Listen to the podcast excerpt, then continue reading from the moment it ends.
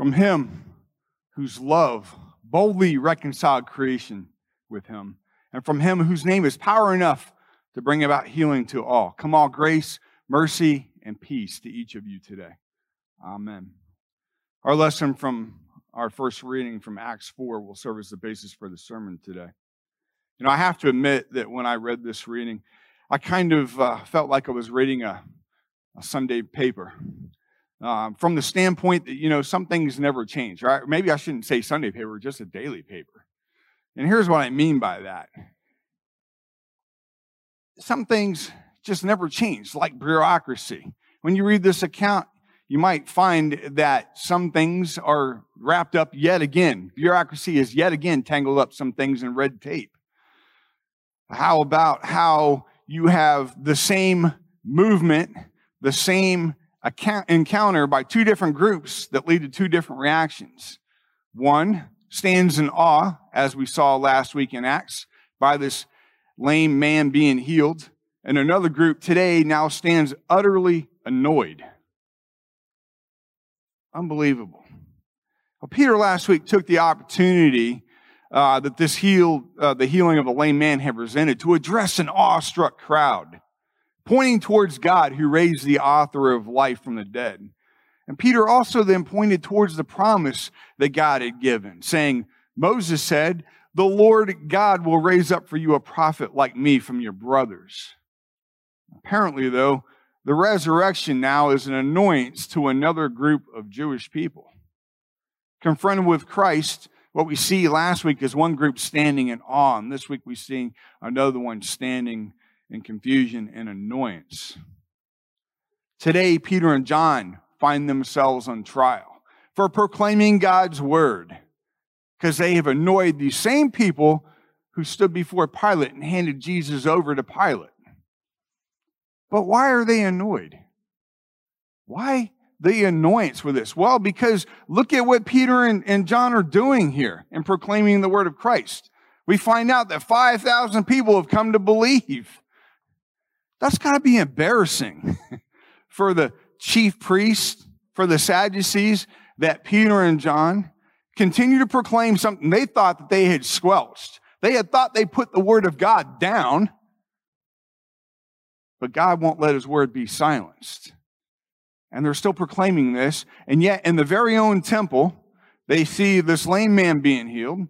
They see this group of people coming to believe it's kind of like, you know, what are we doing differently than you that you're getting these group of people coming in here and we can't do anything? No success. But you know what's happening here? Here's what's at the heart of all this a confrontation is taking place between those who tried to use their powers to put Jesus to death, and on the other side, the ultimate power who raised Jesus from the dead. These are two things, there's two things that one can do when you have a, a confrontation. You can either engage it head on, or, well, you can avoid it.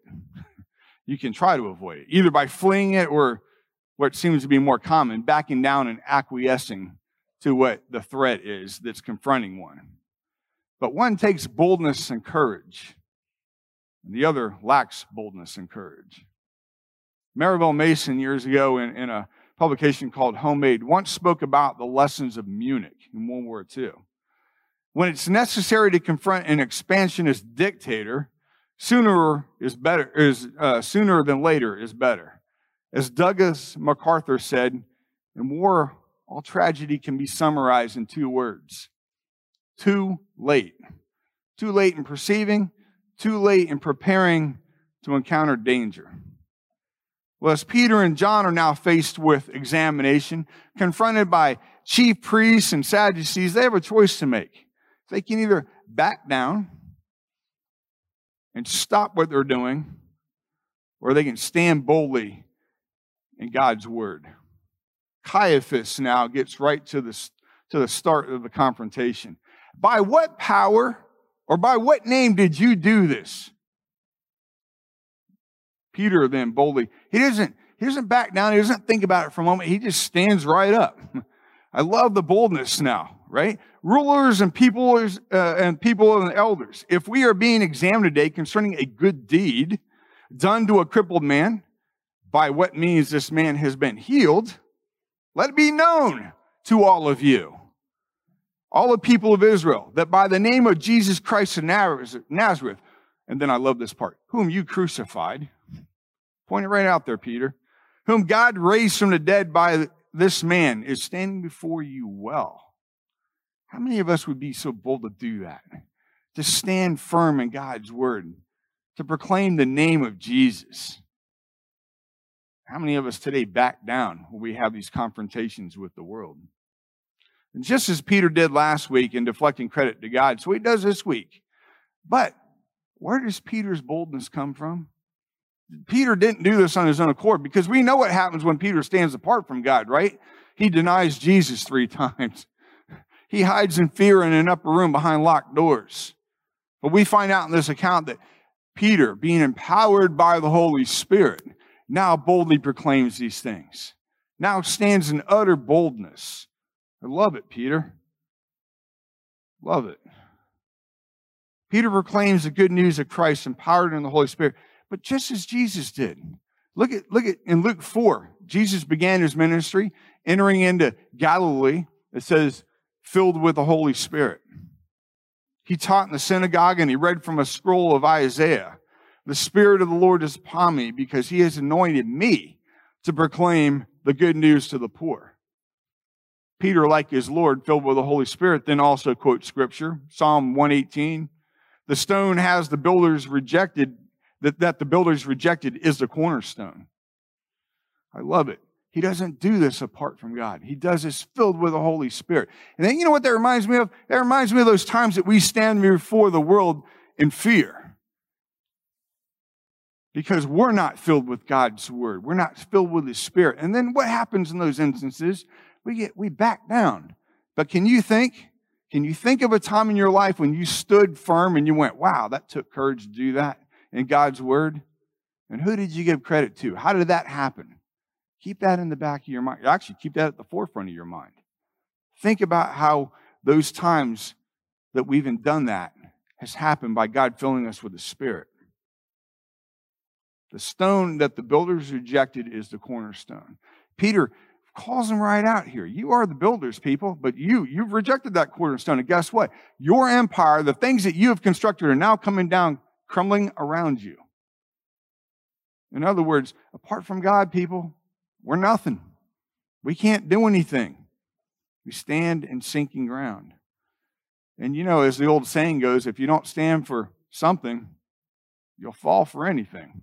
And the most important thing in life is to stand firm then in the Word of God. That's where we get our life from. But the courage and boldness to do so, that, that alone comes from God. Remember, I said earlier that once again, bureaucracy has again tail, uh, tangled things up in red tape? These chief priests and these Sadducees and the temple guard, they've all been put in power by the Roman authorities to keep the peace and orderliness in Judea. So, for one, they are empowered by earthly authorities, and two, they ultimately, as Acts chapter 4 and 5 will point out and will prove, they think they have the power to squelch the word of God. But here's where all the red tape tangles things up. We don't know exactly what motivated these, these Sadducees, Annas, Caiaphas, the high priestly family, to get tough with John and Peter. We, we know they were annoyed, but we don't know what the exact motivation for all this was. Um, but what we do know is it all started with the healing of a lame man a lame man. And here's where the red tape tangles things up. This lame man was healed, and that's what's lost in all of this.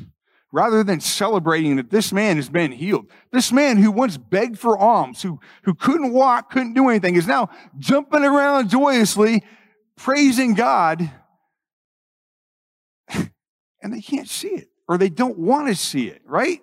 Because they, they're, they're let's get legalistic here. It's just, who, by whose name did you do this? Well, I just told you whose name, Peter said. I just told you whose name did this. So why can't we all celebrate that? Because some people don't want to recognize that. Some people don't want to believe in Jesus as being the healing name of power. Some people don't want to take that name on for themselves and they will reject it all the way around. It's a power struggle. Oh, and more importantly, look where this event took place in the temple. What more glorious place than to have a healing in the temple? We're going to have a baptism right here at the 11 o'clock service. Fantastic. But that's all lost in this story.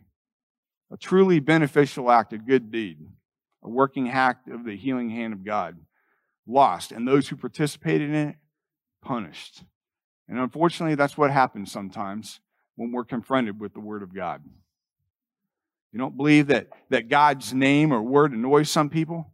Well, how about all those people who complained and wanted the Ten Commandments removed from the halls of justice? How about the atheists who want in God we trust removed from currency and license plates? And even we Christians sometimes get annoyed with God's word when it confronts us, convicting us of our sinful actions and our thoughts and our words. Sometimes we want to turn a blind eye to God's word because it, well, it makes us uncomfortable and what we proclaim.